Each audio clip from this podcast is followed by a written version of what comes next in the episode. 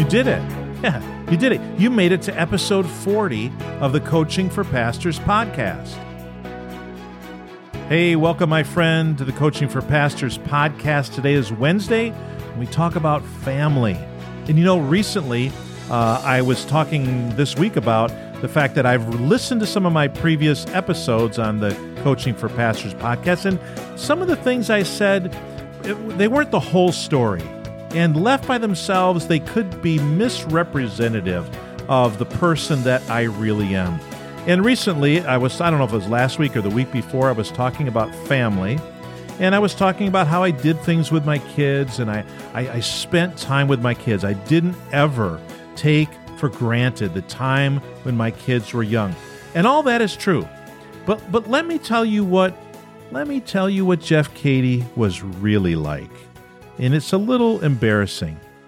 You know, I did too much screaming as a parent. I was a hollerer. If my kids didn't jump when I told them what to do, I just raised my voice. And if they didn't, I'd raise it a little higher. Now, I don't mean to paint the picture that I'm this blustering blowhard stomping around the house screaming out orders. I wasn't that but I raised my voice too much. I, I did, and uh, I, am I'm, I'm sorry to have to say it, but it's true. So for you, uh, maybe you raise your voice too much. Uh, you know what? No shame, no guilt, just maybe a recognition, a little increase in self awareness to say, you know what? I wonder if there's something that I can do about that. I wonder if my wife or my husband or my kids would be willing to tell me the truth. And, and could I sit down and humbly listen and ask them, hey, is there a way that I communicate that is unhelpful to you? I had to do that.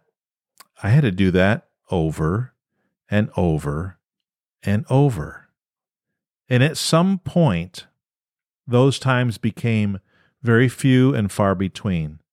I don't know that they've completely disappeared, but they they're so infrequent that they're they don't impact my life anymore or my relationships.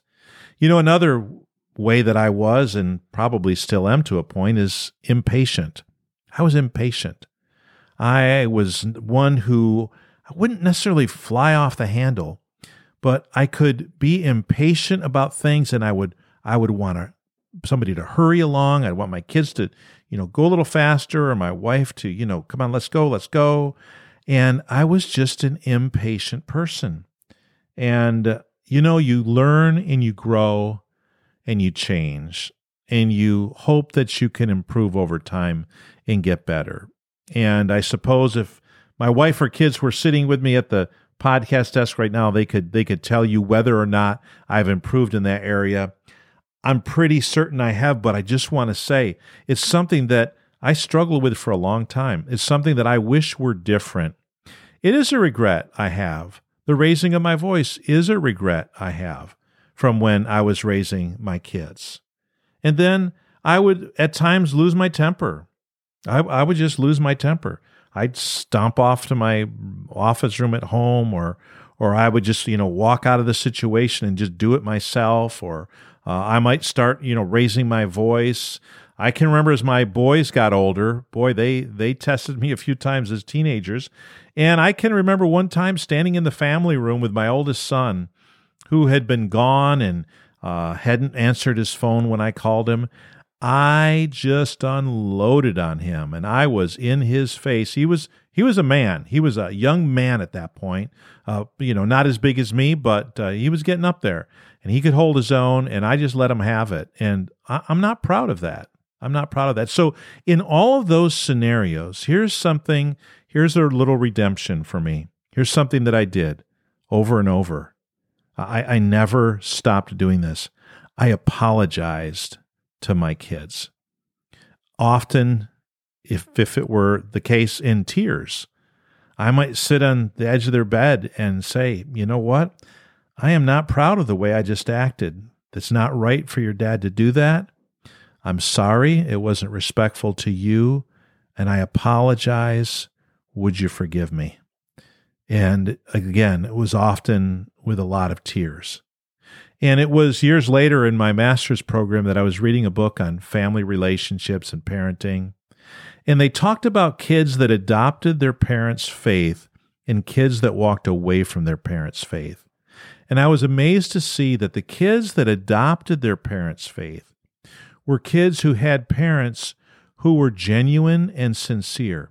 They weren't perfect, and when they made mistakes and when they messed up and when they sinned, they would confess it, they would own up to it, they would ask for forgiveness, and they would not come across as, oh, hey, you know what? I'm one person at home and I'm another, another person out in public.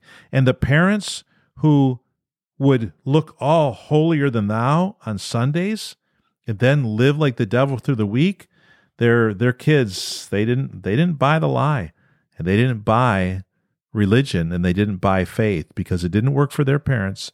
Why would it work for them? So I was thrilled when I read that because I thought, okay, I had to apologize so many times to my daughter and to my three sons but I'm glad that I did. I'm glad that I apologized. I'm sorry and somewhat regretful that I had to, all those occurrences that I had to apologize for. But I'm glad that I did not. I just wonder with you, uh, my friend, how are you doing? Do you, are you impatient? Do you raise your voice? And are you a hollerer or a screamer? Do you ever lose your temper?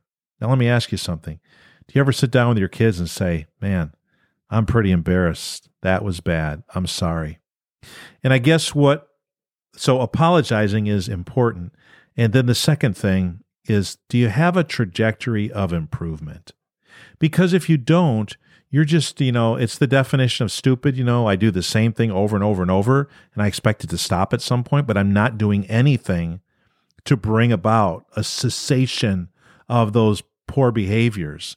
So, do you have a trajectory of improvement? Have you talked with a close friend? Have you confessed it to your spouse or to your kids and, and asked to be held accountable and then give them the opportunity to hold you accountable? Have you caught yourself in the act and said, okay, okay, I need, I need a little self focused practice that I can talk myself down off a ledge. I can calm myself down. I could walk outside and walk around the house three or four times and tell myself, okay, you've got to calm down. You cannot continue to do this to your family. Is there a trajectory of improvement? I just want to encourage you find that way to have a trajectory of improvement.